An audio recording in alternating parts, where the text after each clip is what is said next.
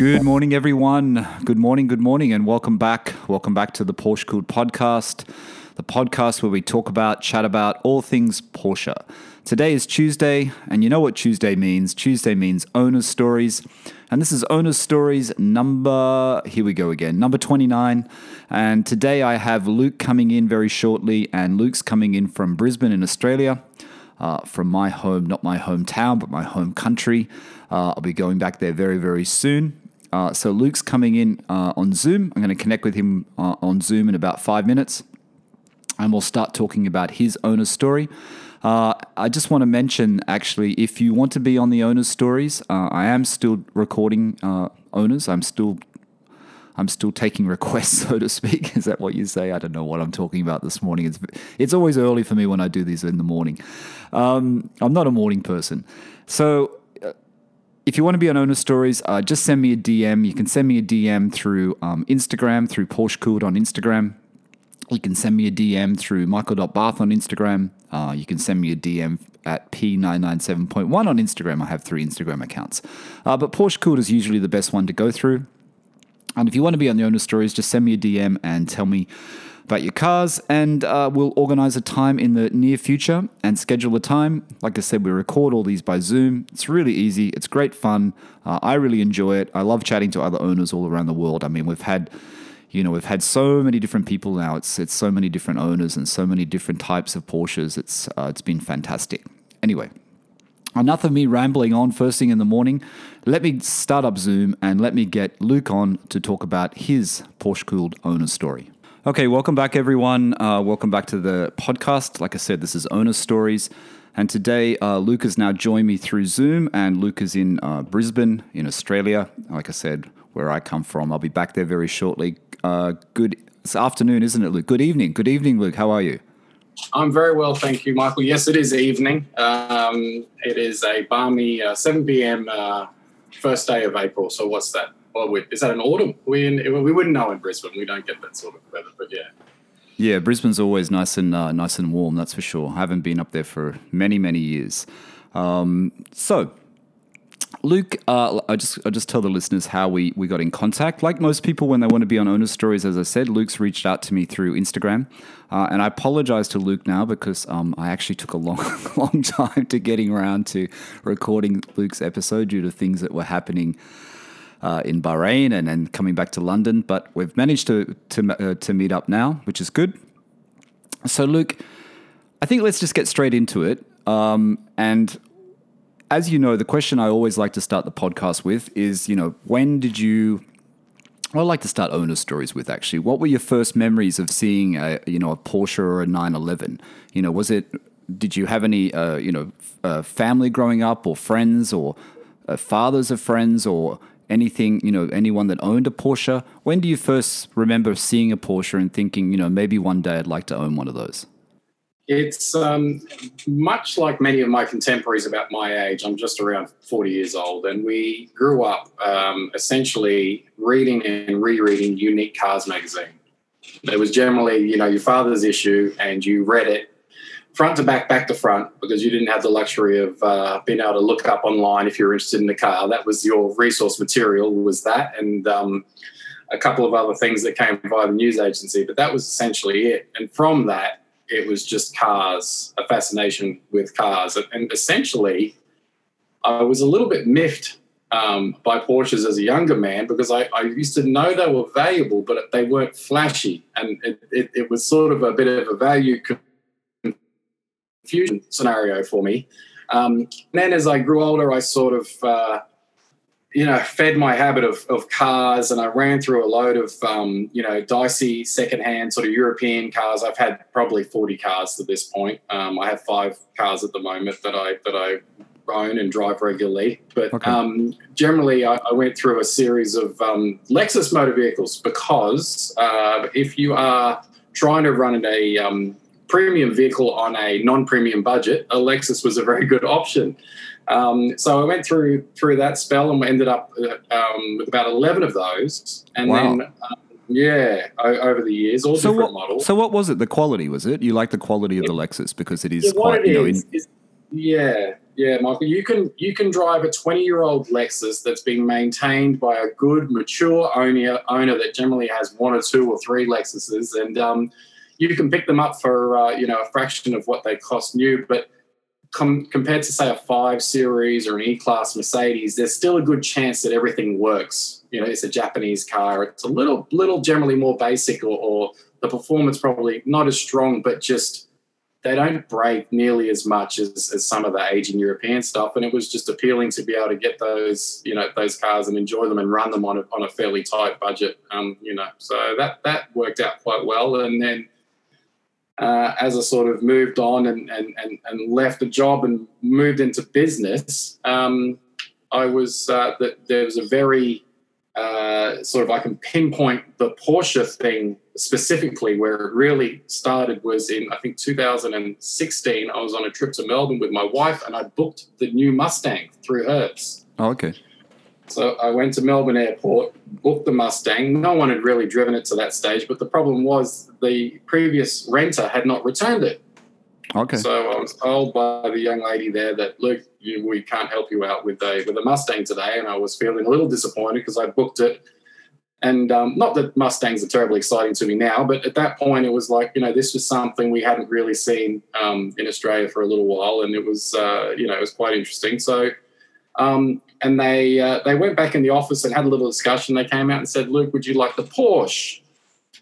And I, uh, I very quickly said yes. And it was a base 981 Cayman with essentially no options except for some um, black painted wheels. It was a silver car.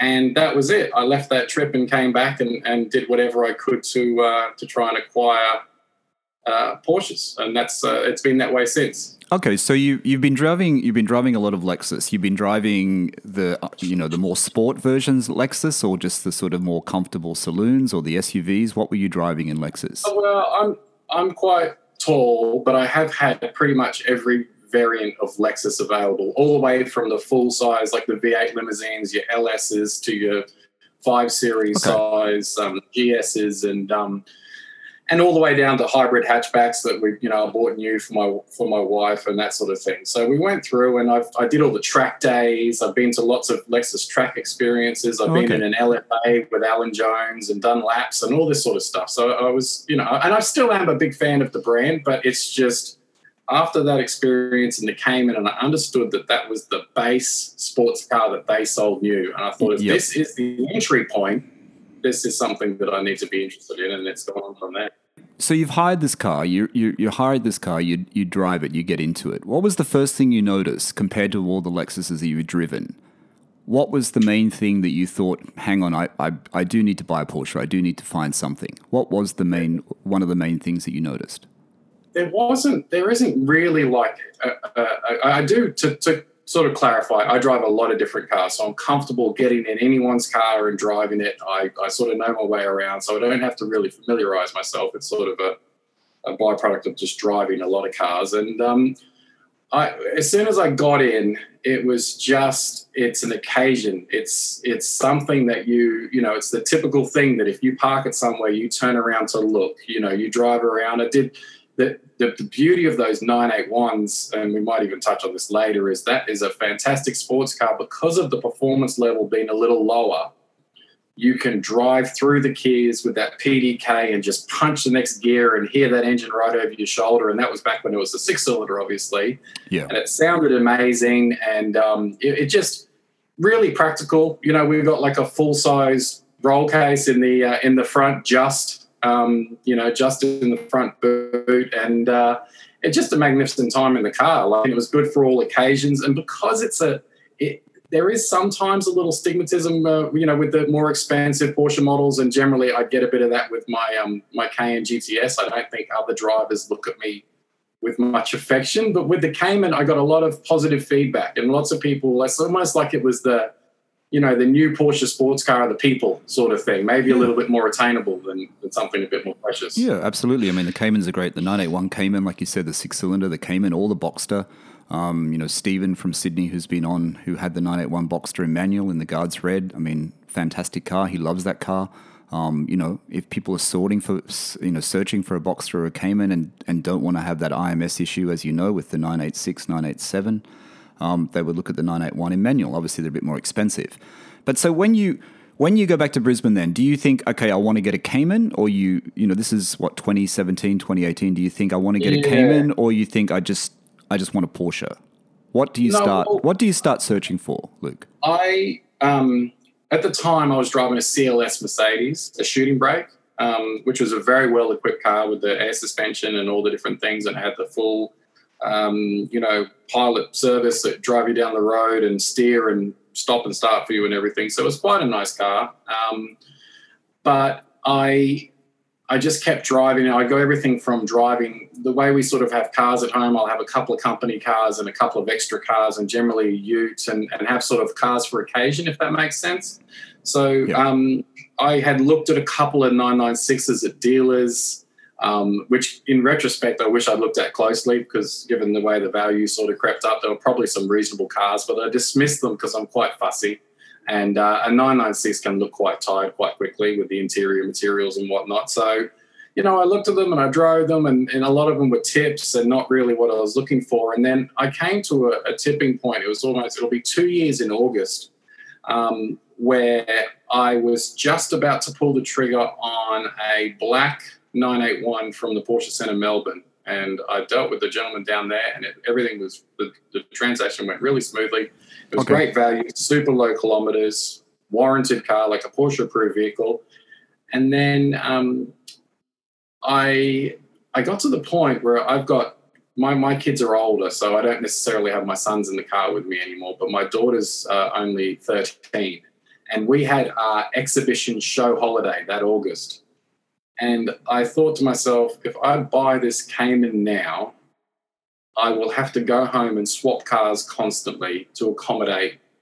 You know, it was the public holiday. We went out as a, as a my wife and I go out okay. together quite a bit, but it was like we wouldn't be able to take my favorite car out if um, if this situation arose, which is a little bit short sighted of me at the time. It probably might not have been the, the best decision thinking back. But because it's a two seater, right? You need you, you, want, you wanted the no back seats.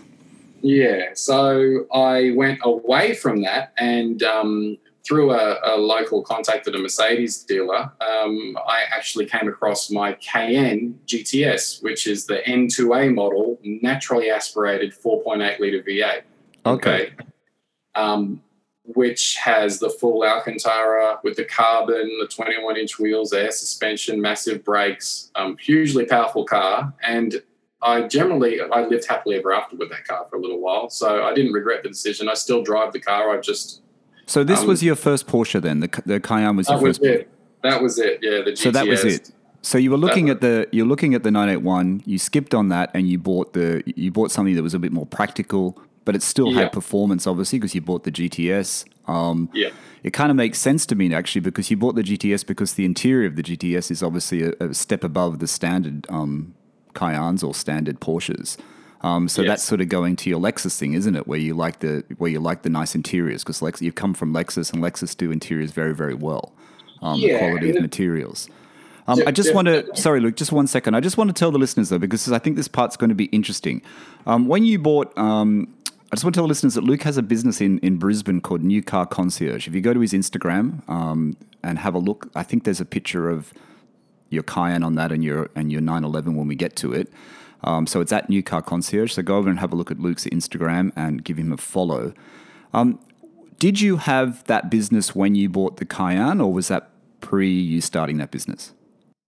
I was just getting into that business. So I was just getting my um, my license. And, and this all leads, you know, there's all these sort of strange coincidences. Often with life, you know, you get pushed down this path and and actually coming back to not to make this uh, you know a big Lexus uh, themed uh, Portugal yeah. episode, but I helped a friend find an NX, a little SUV, and after I um, he picked the car up, Lexus sent me a check, and I thought, hang on a second, that I don't mind this, um, oh, okay. and, and, then I that sort of that that was gem, that was sort of the starting point. And and I had a service background. I was with the airlines for a long time and sort of okay. a customer service expert, if you will. So um, yeah, we sort of combined that, and I, and I got a um, a business partner together who who sort of focuses on the technical side of things and carrying carbine into sort of the 21st century and beyond because that's the transitioning space. But um, yeah, we were just stepping into that. I've just been licensed, and um, yeah, I uh, I had this contact at the at the Mercedes dealer, and they they had the car, and I um,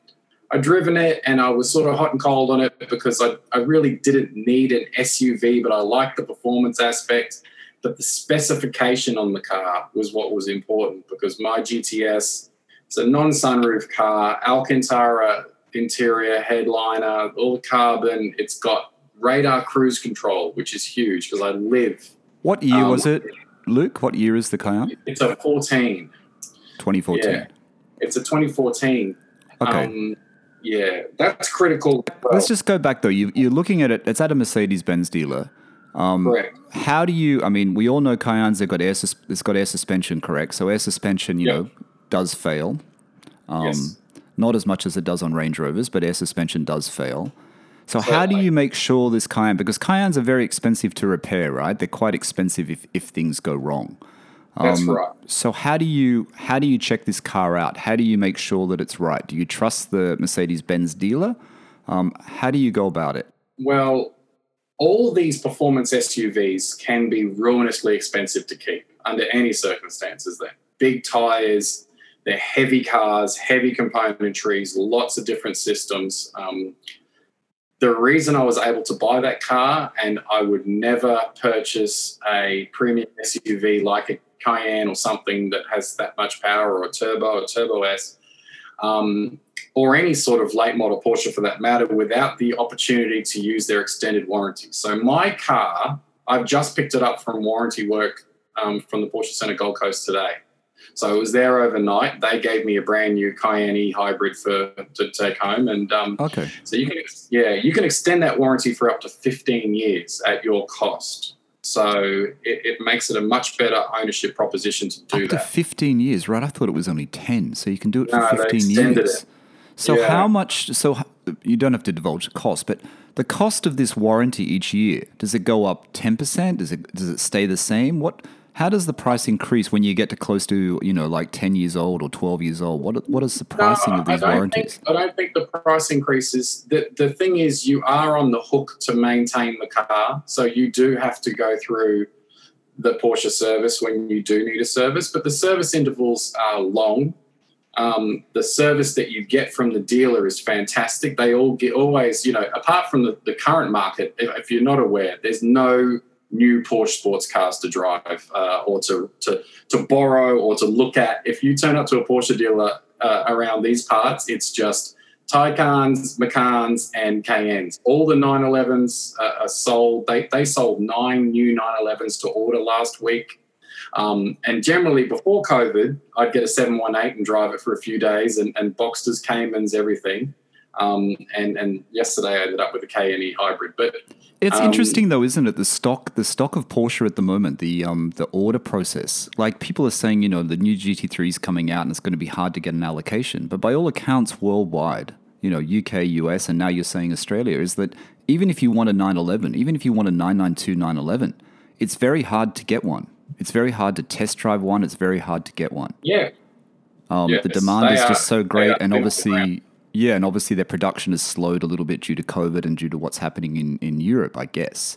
I guess. Mm-hmm. Yeah, no, absolutely. The demand is, I mean, for, for a little old dealership uh, on the Gold Coast to, to sell nine 911s and not all of them Carreras, there was a, a decent proportion of turbo, turbo S's. And in Australia, that's a half a million dollar proposition, you know, by the time you order one of those. So there's a, there's a, a, a very different set of economic happening around car buying at the moment. Yeah. So it's um, it's eye opening.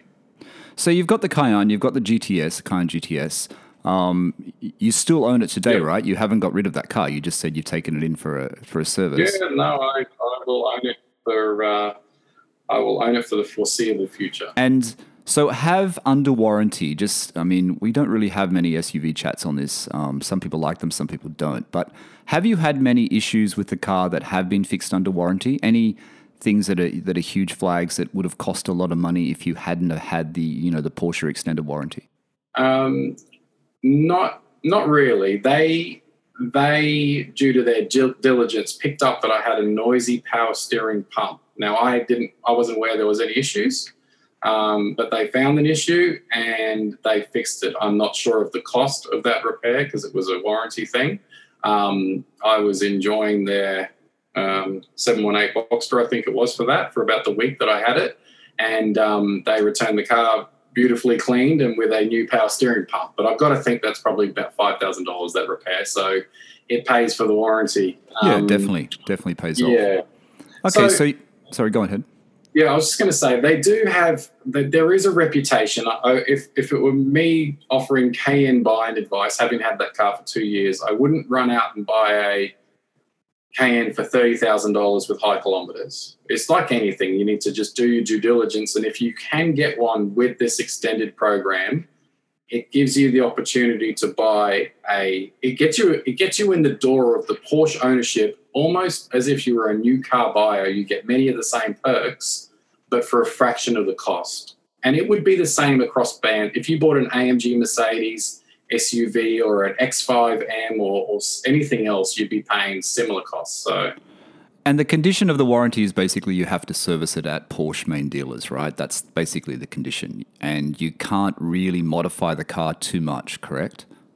Yes, whether or not you have to ser- you have to service it to Porsche standards, so you have to fit genuine parts, and it has to be done. So if I did a brake job, they wouldn't be terribly upset if they didn't do it, but it needed it would need to be done by someone qualified, and they oh, would okay. need to use genuine parts. And that's as for the modifications, um, a, a, very nice Cayenne S rolled into the service department today while I was there that had the lowering module which you can do on the air suspension. Um, and you can park my car low, but you can't drive it low. It'll come back up to the slightly higher than low stage. Okay. And I said to my service advisor, I said, if I install the the, uh, the lowering module, you guys are out. And he said, yes, we're out if you do that. So oh, okay. I wouldn't okay. do it. Yeah. yeah. So there's limitations. Yeah. All right. So you you've got the Cayenne, you've got the GTS, you're driving around in it. It's it's got a lot of power. When do you start thinking, okay, I, I wouldn't mind a 911? Or, or what comes next? Was that what came next, the 911?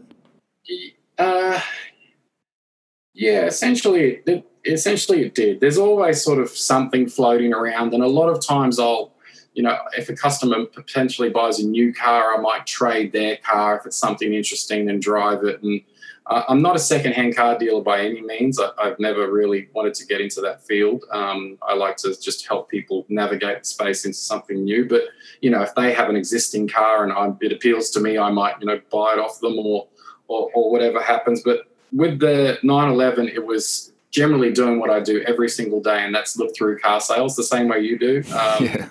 It's I, a habit. I, it's a habit. Yeah, it's a habit. So if I'm waiting for someone, if I'm I won't say sitting at traffic lights, but you know, if I have a spare second, I have all my favorite searches, and I really, really follow the market. Um, I follow it very closely from everything um, from you know um, Toyota Land Cruisers to uh, to Porsche 911. So okay, so this 911 that you, which will be in the title, people will see it. But this 911 that you found was that the one that you were looking for? Were you particularly looking for this model or this variant, or were you looking for something else? I was looking for a car that wouldn't upset the uh, the flow or the budget of what we have on cars. We generally have like you know I, have got the Cayenne, I've got a new um, 330, uh, 330 M Sport here that just turned up a couple of months ago. So I you know I didn't essentially want to overdo it. Um, actually, going back a step, the, when I had that Mercedes CLS the gentleman I sold it to had a 997 Carrera S in Atlas Grey. It was a tip, but it was an extended leather car. And it was beautiful, Mike. Yeah. It was absolutely beautiful. So before I bought the Cayenne, I he had uh, said to me, he's still a, a good friend of uh, mine and a Porsche fan. He's got a 944 Turbo, but he said, "Luke, I went to his house to drop off the CLS he bought from me, and um, I saw this Porsche, and he said, I'll sell it to you." So I agreed to buy it, but he got cold feet and then essentially okay. sold it probably 12 months later. So okay. that was a that's difficult for me to process daily. But that that car would have worked out fantastically because he looked after it so well. It was moderate kilometers. I think it was around 100,000, so maybe a little bit higher, but the sort of price we were talking about and the condition of the car and the extended leather and the way he looked after the paint, I mean, that would have been a much better proposition than the GTS and the 996 put together. It would have been fantastic. But right, right. Say la vie. So you missed Yeah. out on that, and then you you still you're looking through car sales. You're thinking, okay, I want something within budget, and we all Yeah. know. Well, we all know they used to be. I don't, they're not now, but um, I just saw it, and I don't know whether you saw it, Luke. I just saw a 996 Carrera on car sales um, that just came up, seventy odd thousand kilometers, and they want seventy nine thousand dollars for it. Yes. Um, so the prices are going I- very up, very yeah, up, very I'm not sure they will secure that money for that car, but uh, you know it's worth a try because the 997 prices have gone up so much in this country. You must be you're sitting there in sunny England Well- making money on a daily basis on your car. is, this is the thing, you know. I, I have been really, and I mentioned this in, I actually mentioned this in the podcast that's coming up on on Fri Well, we're recording this in advance, but I, I mentioned this in a previous podcast that those two on car sales, those two 997 Carreras, you know, I still can't understand. I can't believe they're 125,000. They want 125,000 for them. Um, And this is because I've just gone through the process with Porsche Insurance of trying to get them to up the market value of my car uh, with with little luck, you know, with a bit of luck, but not not complete luck. Um, because there's no way they would insure it close over a hundred thousand. No way in the world. So it'd be interesting to see if these two cars sell. Um, because I do know that Classic Throttle Shop a while back had a base Carrera for around 109 or 105, uh, which sold. So I don't know whether he sold it at the asking price, but it definitely did sell. Yeah, the, the market's strong. Um, Lawbeck had a really nicely optioned, had the carbon buckets. It was a white Carrera S, and it was a Series 1 car. Everything was moderate about it, except it had the nice aero kit. It was 150. It was on there for two days. Like it wasn't, I, I'm not sure if you saw that car, but I, if that sold for anywhere near asking, that is a very strong result. Yeah, I didn't see that. But I mean, in Australia in general, I mean, I was looking uh, for the international listeners, they're probably getting a bit bored with this, but I was looking at, uh, I think, GT3 RSs, 991s, and things like that. I think they were on Porsche Forums Australia. People were talking about it. And then you click on the link and they've already gone. The cars have already sold. So the market's obviously really, really strong. And maybe this comes back to the point where it's hard to get new allocations of cars and people are looking at, you know, still looking at, you know, the previous generation. Um, I still think the previous generation of the GT3 is still better than the new one in my mind. I still think it's it's still the one to look for, the point two, 991.2. Yes, So I you- agree. So you're looking for a 996. Mhm. What? How do you find it, and and what do you find? Tell the listeners how you went, how you found this car, and, and what what it was. Okay, so as it turns out, the car was at the lower end of the scale because it was a cab. Had the hard top. Had, it was a completely standard car. Okay, completely standard. It looked a little sad, to be honest. It's Arctic Silver over Metropole. Um, it has about 140,000 kilometers.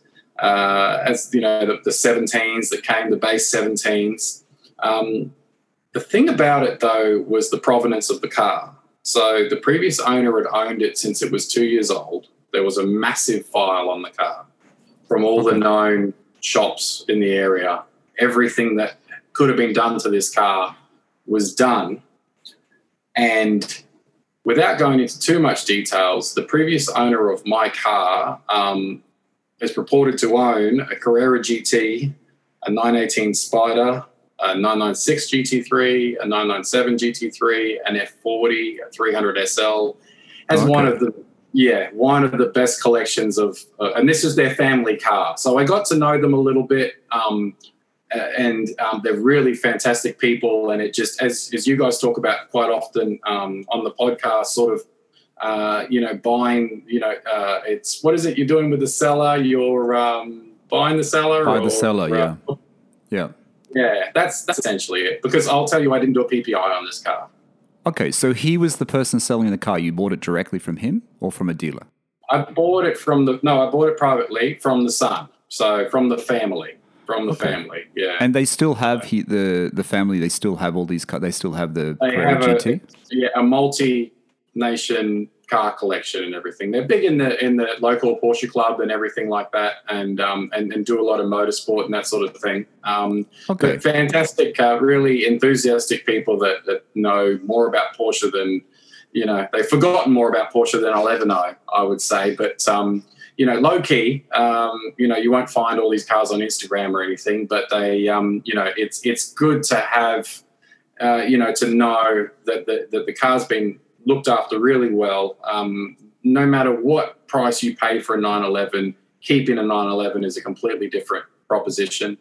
And um, and as soon as I got the car, um, and we negotiated on that, and I, I picked the car up, I have just extensively modified it since it turned up. So um, Okay, so let's Yeah. let's talk about that. So you didn't get a PPI. I mean, that's you know it's understandable. You you spoke to the owner, you trusted them, and it had a great service history though, like you said, right? It had a fantastic service history. extensive receipts on the car. Um, So- and part of the negotiating was not getting a PPI. It's basically you're selling a car. I can make your life easy and just pay this amount of car and disappear off into the sunset, you know, and not be a pain in their backside. And that makes a big difference to a seller. Yeah, I don't want you to tell the list. You don't have to tell the listeners how much you paid for the car, but was it was it in the low range, the medium range, or the high range based on on nine nine six prices at the time? It was in the low range. Okay. All right. So it's got it's got quite a lot of it's got a reasonable amount of kilometers on it. It's not that heavy. It's got a reasonable amount of kilometers on it, which you know for a 996 we all know, and well we don't know, but it's said that if it's a well-driven 996, you know, and the IMS issue hasn't appeared, then it may not ever happen. You know what I mean? It might be just one of those things that never happen. So, in all these repairs to the car, Luke, had the had the IMS been uh, upgraded? Had you know things like clutch, etc., been changed, or was it pretty much you know you had to start from scratch and start fixing things? No, the, the, everything had been done um, just by pure repair. So essentially, um, I think the synchros in the gearbox went out at some point. So the gearbox came out, new clutch, a full overhaul. One of the heads on the engine caused an issue. So there is a there's a receipt for I think probably over twenty thousand dollars for Wow. the rebuild of that engine Wow. at some point. And it wasn't an IMS related failure. Um, you know, and the car still, uh, the people that look after the car for me for the work that I'm not doing, they were the ones that know that car inside out. You know, they, they were the ones that, the gentleman that was doing some work on my convertible roof a month ago, he was the one that actually rebuilt the engine on the car. So it's nice to know that, you know, you've got people that are familiar with it. It's a very important when you're dealing with these cars is to tr- trust the people that are working on them. Um, Absolutely, very absolutely. important. That's great. It's great that it was a locally delivered car, and you've still got all those, you know, all those people around you that you can actually, you know, use and draw upon. So that's fantastic. Um, and it seems like if the previous owner owned the car for that long, they must have been very happy with it as well. I mean, that's always a good sign that the car has been a great car because they've they've owned it for so many years. Correct. Yes. Yeah, that's right. That's So, right. All right. So you take delivery. This is your first 911. Uh, it's a 996 Cabriolet. Uh, tell the listeners how it felt when you first went for a drive in it. Did you think about that 981 that you hired in Melbourne, or was it a completely different experience? How did it feel? Well, it was funny actually. The day that I collected it, I was still driving a brand new 718. Um, uh, yeah, a brand new 718 Boxster, Okay. and uh, yeah, so I went to pick it up, and the uh, the seller was a little confused because I turned up in a brand new Porsche sports car, uh, black with the uh, wheel upgrade, and it looked magnificent. And he was selling a, a, a kind of tired looking um, 996. But I took one of my um, one of my employees with me, who's actually a mechanic. Um, by trade, so he, he helps me with all my car stuff uh, when we do these sorts of things. Okay. And um, yeah, we, we went for a little uh, a little drive through the hills and, uh, and and took it back. To be honest, I didn't I didn't gel with the car probably straight away because it doesn't it doesn't smack you in the face as you know ultimate performance and everything. I was surprised by how long the gearing was with the Okay. manual. Um, you know, I'm very particular, so some of the finishes on the interior or the seats. Um, I wasn't particularly excited about that. I knew the wheels were far too, they were underwhelming. Um, and I was just desperate to get to work on it essentially. Um, but, you know, I, for, for how long I've been dreaming, I really never honestly thought it would be feasible to, to have a 911. Like it is a, you know, I know it's a 996, but it's a, it's definitely a 911. So, um, yeah. But it's a manual. It's a, it's a manual, right? So you said it was gearing. So you've got a manual, yeah, manual yeah. 996. So you've got the right transmission. Yep. Um, so okay, so you've got this car. You can you, you already know that the gearing's a bit long, the, the shift is a bit long. You need something to fix that up. So what do you start thinking about? What what are the things that you've done? Tell the listeners because everyone's really interested in this side of it. What did you start thinking about? What were the mods you started thinking that? Hang on, I, I really want to do this. Well, I wanted to clean up. I wanted to clean up the interior. So the car had the det- detachable hardtop, and I don't really like the way it looks. And it's not particularly nice when you're driving around because the hardtop moves in one direction and the car moves in another, and it squeaks. It's really? generally the way. Um, yeah, they're they're really well designed and they're trimmed beautifully on the inside, and and some people like the way it looks. Um, but it was just a matter of uh, once I got it, I was I, I wanted to get it off, but I knew that the rear window on the soft top was in poor condition and it wasn't really weatherproof. Um, and this was all disclosed during the buying purchase. You know, we clearly pointed out everything it needed. Um, there was a bruise on the front bar. The uh, the rubber apron on the uh, pop up spoiler was perished. There were some other little bits and bobs. Um, so I just went through wheels and tires. I extensively have bought most of the things for this car through chance encounters, Facebook Marketplace, Suncoast Porsche, and sort of everything in between. Um, and and where we've ended up. Um, So what was the first thing you did? The very first thing you said, I can't live with this. Yeah, Was it I the interior or the wheels? thing- It was the wheels. I, I fitted a set of 18 inch um, Carrera, the 996 Series 2 wheels with track tires that I bought from a Boxster Spider owner on the Gold Coast. Okay.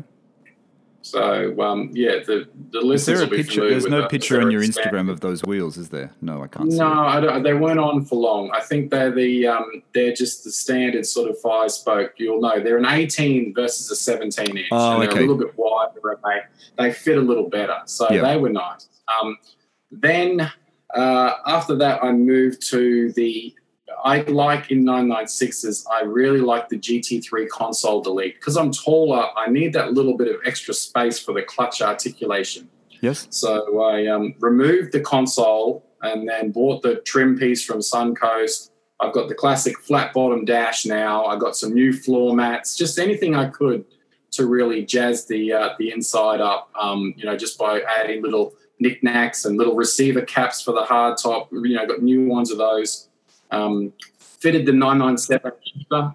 So sorry, Luke. You said your interior was grey. Is it the grey color No, interior? it's Metropole. It's navy. It's, Oh, it's uh, navy. Arctic silver with Metropole. Yeah, which is the okay, navy. that's a nice colour. combina- That's a nice combination. Yeah, navy roof. So it is nice. Um, although, again, the 996, the non leather interiors, the ones with sort of just the vinyl dash and the door cards, they are condition dependent, I would say. If you've got a very nice one, um, they're nice. And if you've got a shabby one, it's shabby. So, um, and I'm somewhere in between. I'm still to do a full, I've been so furiously modding the car, I haven't had a chance to give it the full, thorough, you know, toothbrush out detail that I still, that it's due. Yeah. So, um, I mean, the yeah, problem with yeah. 996 is when you always look at them. I don't know what it is about the 996 because the 997s never look this bad. It's always the bolster on the driver's seat is always in really bad condition, and maybe that's just Yeah. because it's a little bit older than the 997. But it, it's it always seems to look bad on a lot of 996s that are advertised. I don't know why. Yeah, it's hard to take a good interior photo of a 996, I sort of believe. But um, it certainly dressed it up doing the console delete. Um, I replaced the head unit. It had a non Bluetooth little Alpine. I swapped it out. It was like a $200 thing, but at least now I can, you know, play the podcast in the car, um, Yep. listen to your, uh, your fantastic podcast while I'm driving through the mountains or whatever. And then now I can do that wirelessly instead of having a wire running around. So that that's been done. Um, and the big change for the interior was replacing those seats, which are not very supportive, a little small, and they're not really sports car seats. To be fair, I don't know. They don't. They're, they're not really great. And I was lucky enough to find the Recaro GT3 seats. Oh, so that was put, a big one. Oh, you put GT3 seats in in the car. 996 GT3 seats. Yeah, yeah. That's Okay. right. Yeah. So if you look carefully in some of those photos, you'll see it has the Oh, fantastic. big, um, you know, harness receivers and stuff.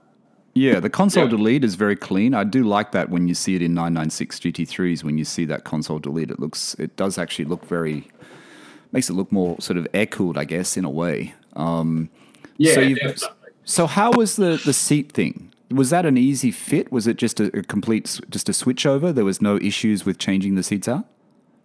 No issues at all. It's basically four bolts, the same four bolts because they're designed for the car. And I actually bought them from a gentleman who had a highly modified 996 turbo, but he was just a different shaped human to me. And I'm a little sort of taller and they fit me well. And he was sort of more stocky and powerful. And he just said they held his legs in a uncomfortable position. So he, um, he, he went to great expense to fit a different set of Recaros and, and get the seats all adapted for his liking and, and had these seats in near perfect condition, genuine 996 GT3 seats. And it was it's a no brainer. They go in and Okay. um, yeah, transform the car. The the obvious question here, Luke, you know, and I'm sure other people are listening to this thinking the same thing. These seats can almost be the, the price of a car. These GT3 seats um, are not cheap. I mean, 997 ones are not cheap. So obviously you got these at a, a pretty good price, right? To be able to switch them out because they're they're they're expensive seats. they uh, buy what you and it's the theme for the car because we'll move on to something else which is also I, I got very lucky let's just say that. I got very lucky and they are um, i had to you know make sure they were genuine because i understand there are some copies floating around the market but, but to be able to find them on facebook and actually physically go to someone's house and look at them sit in them and everything because a lot of these parts like you have to order them sight unseen you know you don't know you've got transport risks you, there's all these different scenarios you could face and with something like that it was just that situation was never going to arise again and, and and i was already very disappointed with the standard seats so to be able to upgrade and get those it's, um, So what did you do with the sta- with the seats that were in the car? Did you did you have you ho- are you hanging on to them for if you ever sell a car again, or did you just sell off the seats? I'm, uh, I'm holding on to them. They weren't in bad condition. They were generally um, pretty good, um, and they just they're, they're sitting in the shed basically because those those seats that are in there they might not suit someone, or I might, you know, I, I might end up with a hardtop 996 at some point. We might play, you know, a bit of seat shuffle or, or, or who who knows. But at the moment, they combined the seats with the 997 shift short shift kit that I bought from Suncoast Okay. and the way the car's set up um, with the with the chassis, which we'll get to, it's transformative. It has made such a difference to the driving experience. So I don't know whether you know my, my story with the short shifter kit. When I first got it, I wasn't that impressed by it with the 997 short shifter kit. That's what I put into my car that Autohouse Hamilton fitted. Um, I've changed my mind now. I think it is. I think it is good, but I think I was tainted because of Steve's um, numeric shifter in his GT3 was just so much more mechanical. Are you happy with the short shifter once you put it in? You got it fitted and, and you were happy with the throw? it's an acquired taste. You sort of have to flick gears. If you try to push them in, it, it's a different movement. But then once you once you get in, um, and I was in the mountains the other day, and I drove it back to back with an E92 M3, um, a manual car that my friend has, and it was very interesting. The two different shift actions. Um, the 996 is definitely more, um, you know, hesitant shift, but um, you can still shift quickly and it, it's satisfying. Pull it's you. It, it's I don't want it to be too easy. You know, Yeah, it's nice. yeah. You know, you got to get it right. But I, but I think Luke for the 996 it's it's a bigger upgrade, isn't it? The 997 short shifter Definitely. kit because isn't the 996 throw is actually longer than the standard 997 throw? So I've been told. Yeah, that's right. So no, it was a very noticeable. And each time you can exchange a used part for a new one. It wasn't a very expensive upgrade. To stick that in made it made a huge difference, and it was it just freshened the car up. It's all about you know a 20, 22, 23 year old car feeling as fresh as it can be. So Well, usually I would say, and you've probably heard me say it before. Usually I would say the three key options are you know the short shifter, the wheels, and the sound and the exhaust. But you've kind of thrown a fourth one in now with the, with the seats because I'm picturing your your cab and I'm picturing it with those GT3 seats and with the console delete, and I think that looks you know that really just changes the whole look of the car. So yes. Let's go on. So, what wheels do you have on the car now? Because I saw your picture on Instagram and they look like they're pretty big. So, what did you change the wheels to? Uh, the wheels are 997 GT3, or they actually came from a GT3 RS. So they're hollow spoke, genuine wheels, 12 inches in the rear. They could be eight and a half in the front, and then they're 19 inch. Um, and they're black, uh, factory black paint. And um, they have the Porsche Crest caps at the moment. Um, and they'll probably stay like that for a little while, but they are um, they are magnificent wheels. I am in love with the wheels on my car, even static, just sitting there. They are a thing of beauty. So I'm very happy. And they fit. They fit the 996 okay. No, no, don't? they don't. okay. No. So They what are the fit. issues with the size? The issue is they're far too wide. So on the rear, so they they come fitted with a 305 35 19. Um, So yeah, we had to come back to a 295. It might be 30, it might be a 30 profile, but they're a 19 um, and a 295. And the Michelin tire has a much more upright sidewall than some other brands. So when I switched in the rear, um, I've actually running a, a Kumho on the rear at the moment. I'm just trying out things. So what we did is we fitted. I picked up again from Facebook some Gemballa coilovers. You know the tuning brand Gemballa that Yes. made all those horrific uh, acquired taste modified 911s in the uh, in the 2000s. Yeah. very acquired taste. Yep. Yeah. So the the the, the coilover kit is actually a H and R coilover kit that's just been painted red and Gemballa put on it. And they had it was a used kit that someone was trying to put on a a custom race car or something. Never did it. They had no kilometers on them. I bought them five hundred dollars, put them in the car. That helped tip these wheels in to the point that they almost cleared. And then I went to uh, Aussie Auto, uh, bought a guard roller, and uh, used a heat gun and just lightly rolled it because there's a big lip on the inside of a 996 rear. So we run a, uh, I think it's a 10 mil spacer on the front, and on the back there's no spacer, just a bit of camber and the 295 tires, which is not not overly stretched, but just it has a little bit of angle on the sidewall, and so it how fits does perfectly it how does it drive now then? magnificently. There's no scraping. There's no nothing. It drives. It's direct. It's So- it drives fast. It's you know really really good. Even on those mountain roads outside of Brisbane there? Perfect. I just did the uh, Glorious and Nebo run the other day, and um, the thing that I was probably wanting at this stage is maybe some brakes. You know, and that's.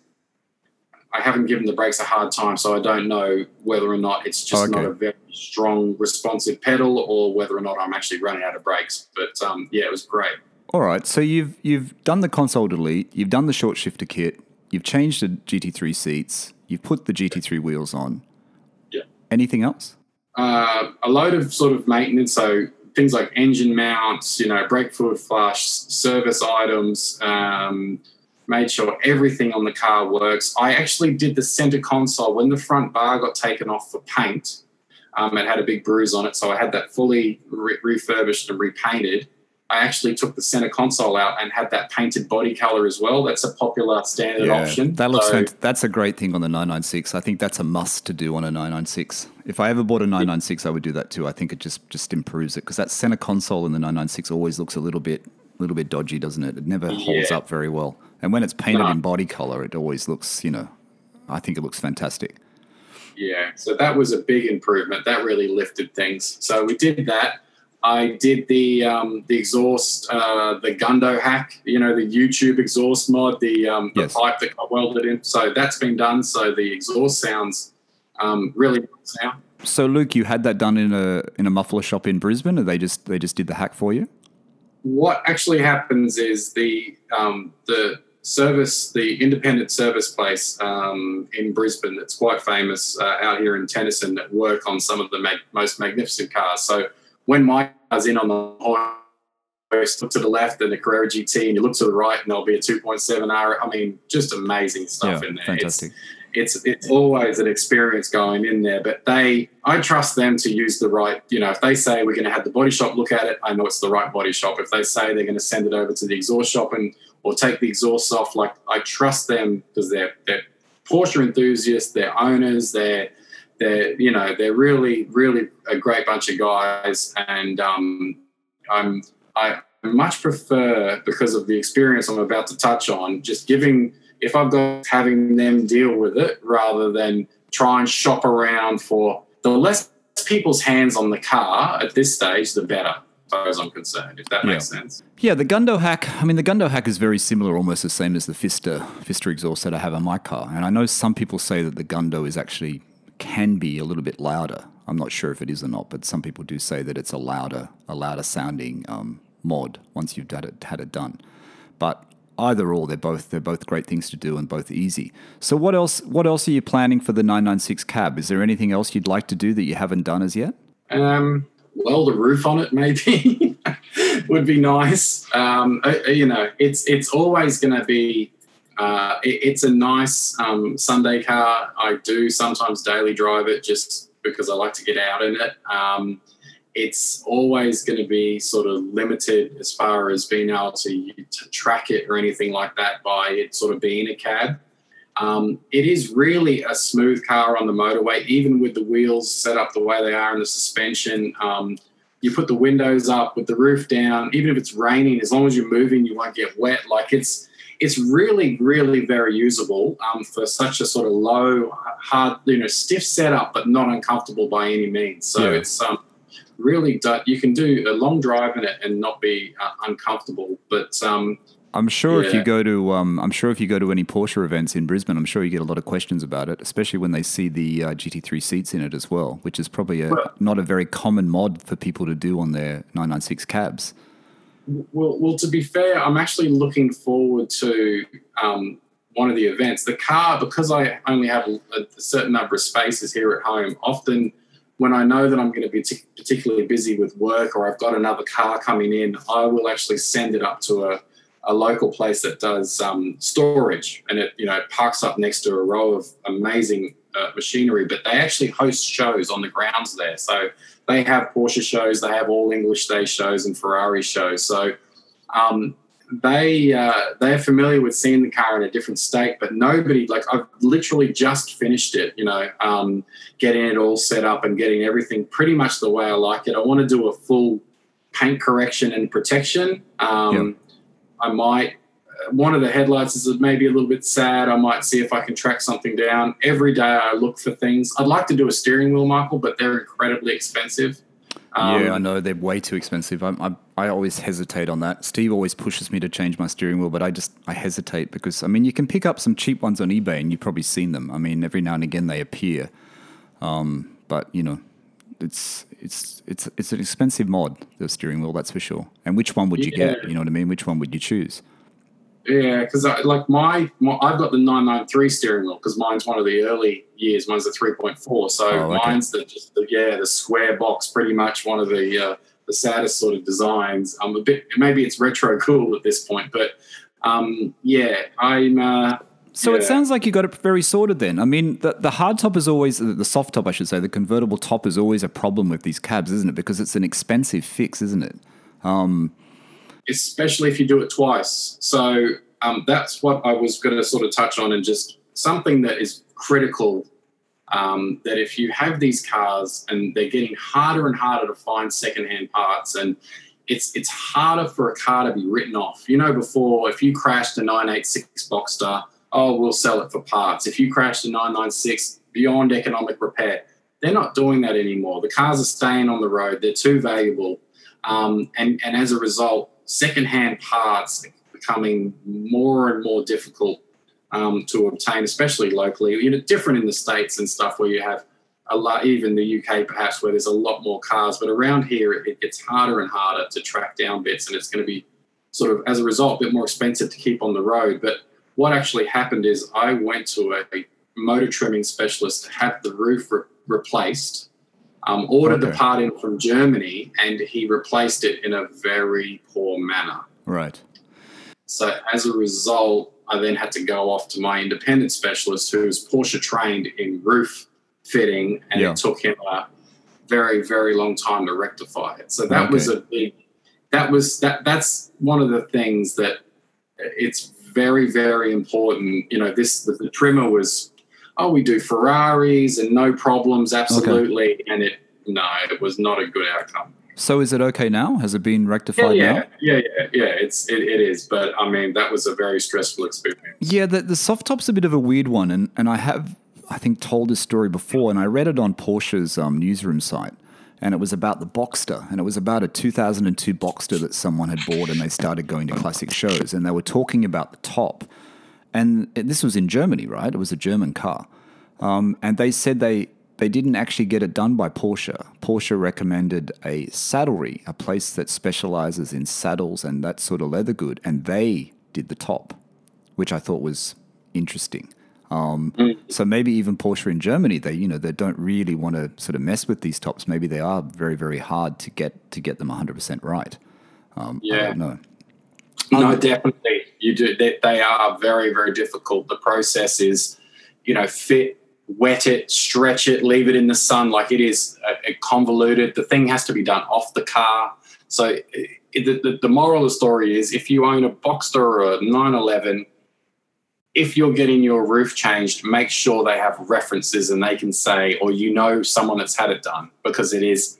If someone thinks they can work it out on the fly or watch YouTube, they cannot. It is right. very, very complicated. Okay, so tell me about the. Um, just tell me briefly what what was the 1985 Carrera that you mentioned that you had seen or passed through your yeah. hands? What was that one about? Yeah, so a good friend of mine um, and actually a client of mine um, had we helped them get into a 718 Cayman, um, which they didn't have for especially uh, long time, um, and that is probably they're a fine sports car and they have really good performance. The performance exceeds the sort of 981, but they are lacking a certain Porsche quality uh, just because of the four cylinder turbo and the, the, noise it makes and everything. So everything else about it is the definitive Porsche, but the engine and the the way it produces power and everything, just there's a disconnect. There's a bloodline that runs all the way through all these different cars that I drive, and it's missing from that particular car. I feel anyway. Okay. Um, okay. Yeah.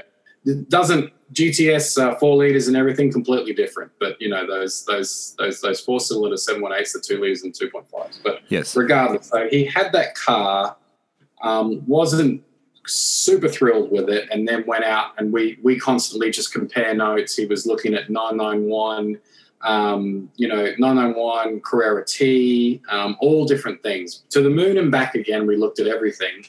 And then the Porsche Centre Melbourne had a immaculate, um, like a burgundy colored 85 cab. Um, and there's the cab thing again, but it's a value proposition. And this car was show quality immaculate. It had been through and it had actually been certified or some process because the Porsche Centre Melbourne is a Porsche uh, group owned dealership. Yes, they're um, classic specialists, yeah. right? They do the classic, all the classic restorations there. Yeah. That's right. So they had touched the car and it was exceptional. So he bought the car sight unseen. It, it got shipped up here to southeast Queensland, and um, essentially the Porsche Centre Melbourne had a deal with Brisbane up here that if anything needed fixing on the car, if there was any rough running or any little bits and pieces, that it was going to get rectified up here. So um, my friend is uh, on the Sunshine Coast. For the listeners, it's about two hours away, and, and when you're busy uh, during the week, it's a bit of a trek to come down. And despite how hard we try, we can't drive two cars at once. Um, it, it, would make a big, it would make a huge difference if we yeah. could, but yeah. Um, it would make yeah very difficult.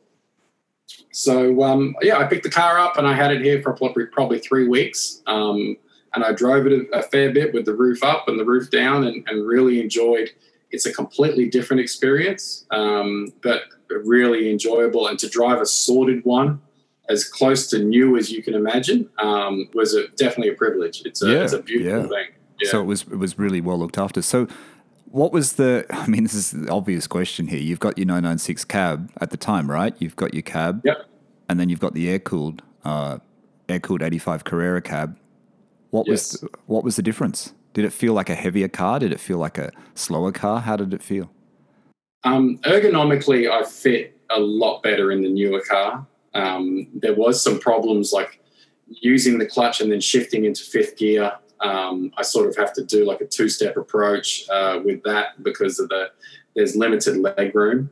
Everybody waves and smiles at you in the older car, Um, not the case with newer Porsches. Not everybody wants to be your friend on the road, but um, it was very well received and it looked just magnificent. It has the Fuchs wheels and the, the stance on the car was spot on. It was just when you see a car of that age in that condition, everybody's interested. You know, it, it's a real unifying thing. Sorry, Luke. No wing, or did it have the wing? No, no.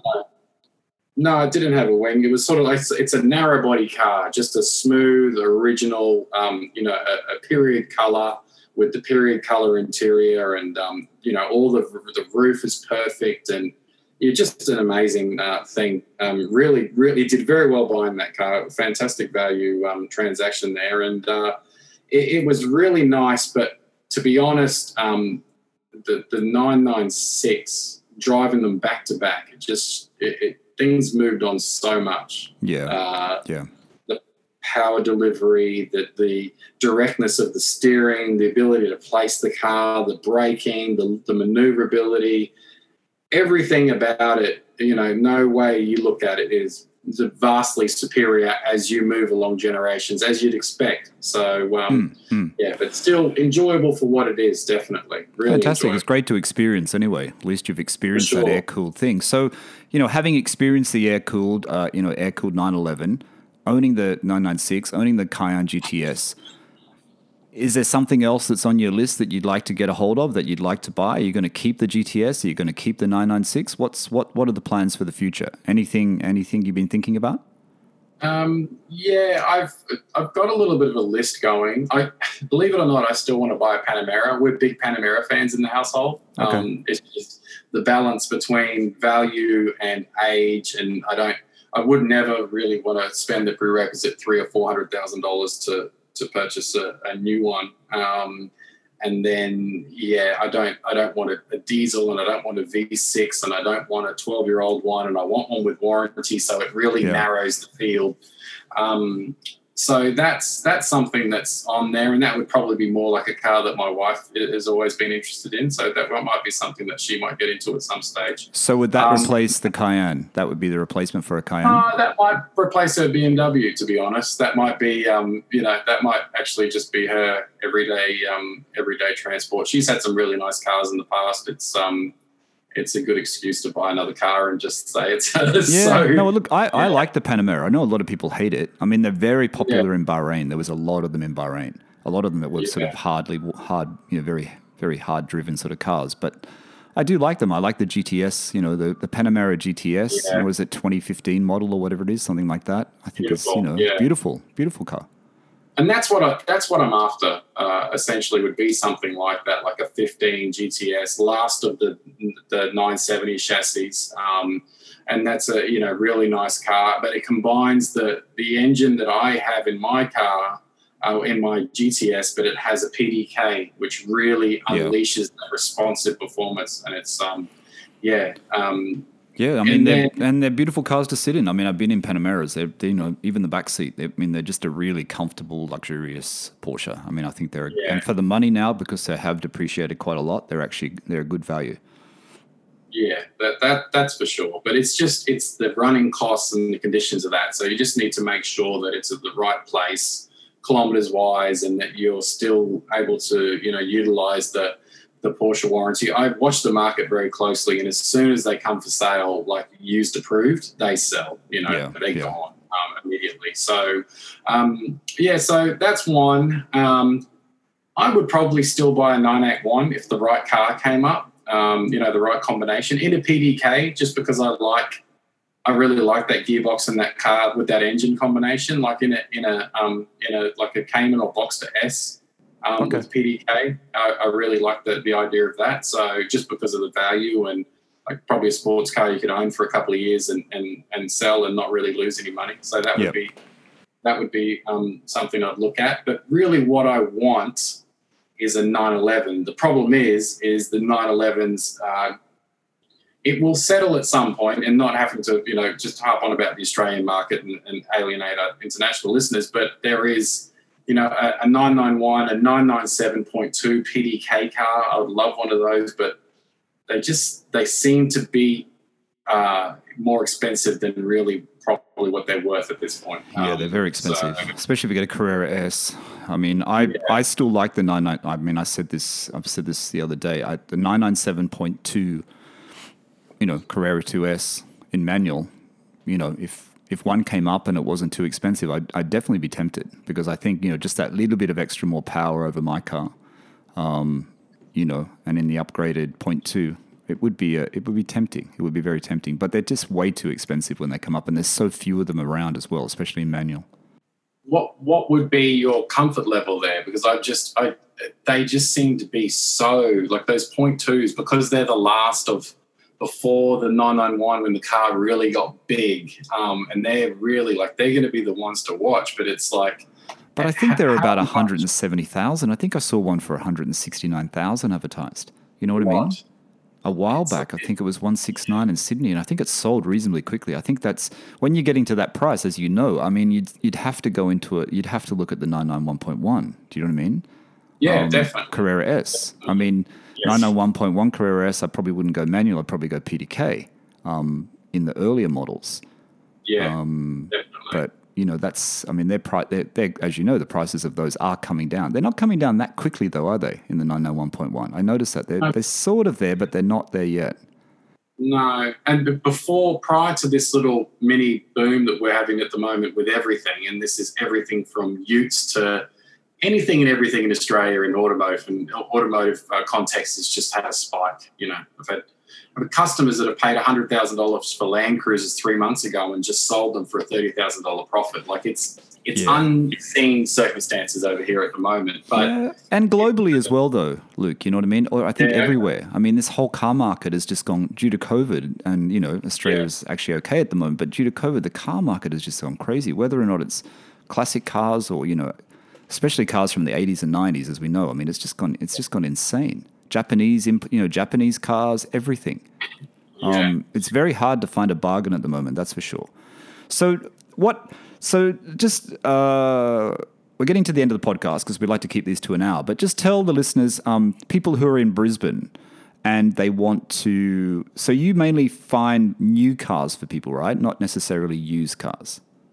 Yeah. Well, our service is Australia wide, um, but basically how it works is if you have an idea for a car, um, our service is free. You can contact us through the website or through Instagram. Um, all our details are on there, and we can just talk through the process. The same as if you were looking for real estate or some other things, and, and basically just because of uh, sort of my experience of knowing the model range of all the different makes and, and what makes uh, you know ownership experience pleasant. So we handle everything from finding the car, um, financing the car, you know, giving you advice in anything that you want advice in. Some people come to us and they know exactly what they want and the color, and they just want us to try and objectively get the best price, and we're happy to do that too. But okay. some people come and they don't even know what sort of car they want, and we help.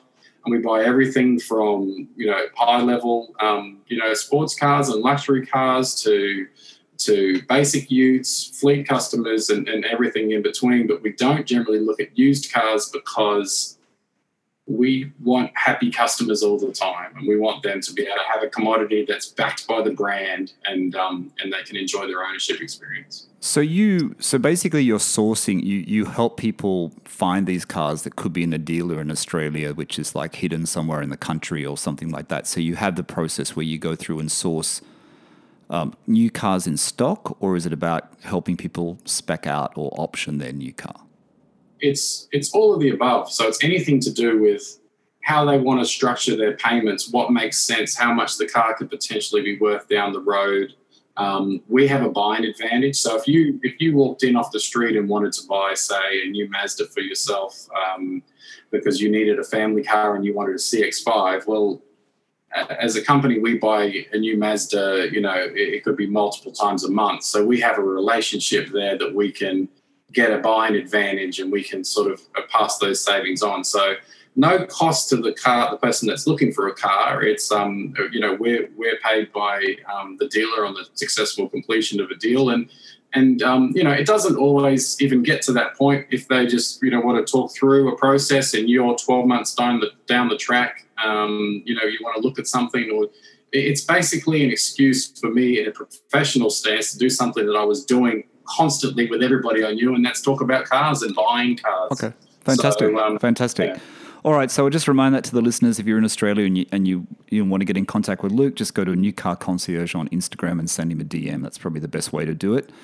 Um, so, Luke, um, people, you know, when people can come back to Australia, um, when Australia lets us back in, coming to Brisbane, what is your favourite road? Where is a road where you where you would say let's let's take the 911? Um, what's your favourite road around uh, around the Queensland area, or even in Australia? What's your favourite road that you that you've driven your 911 on or you'd like to drive it on?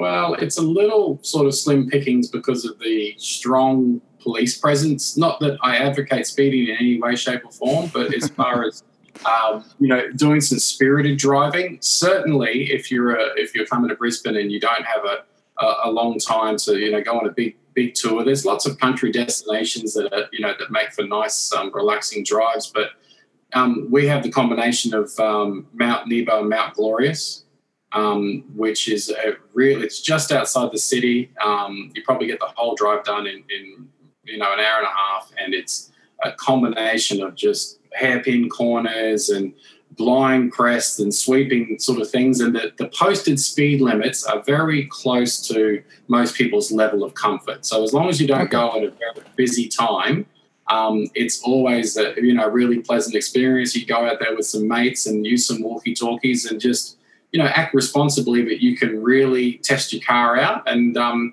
you know um, position yourself in the queue wherever you feel most comfortable. But I mean.